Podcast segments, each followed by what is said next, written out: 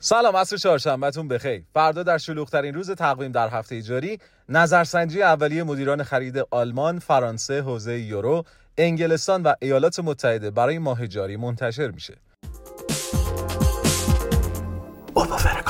شاخص مدیران خرید در اقتصادهای بزرگ حوزه یورو یعنی آلمان و فرانسه مدت هاست که در هر دو بخش تولید و خدمات در محدوده انقباضی تثبیت شده. با این حال انتظار میره در ماه فوریه شاهد بهبود نسبی در فعالیت بخش خصوصی آلمان، فرانسه و حوزه یورو باشیم. اگه عدد واقعی کمتر از انتظارات باشه یورو تحت فشار قرار می‌گیره زیرا معاملهگران به استقبال کاهش نرخ بهره در ماه آوریل میرن.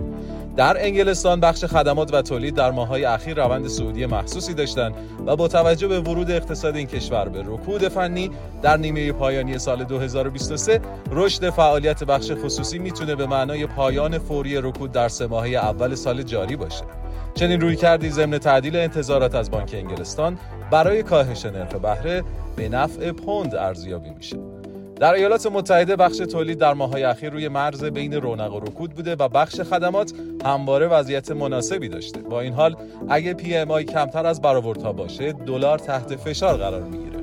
از ایالات متحده شاخص فروش خانه های موجود هم منتشر میشه که به دلیل اثر موجی گسترده حوزه املاک در بخش های مختلف اقتصاد جزء شاخص های پیشرو در زمینه سلامت اقتصادی به شمار میره فروش خانه های موجود در سال 2023 به پایین ترین میزان در سی سال گذشته نزول کرد اما انتظار میره در ماه ژانویه شاهد افزایش فروش خانه های دست دوم باشیم که باعث تقویت دلار میشه.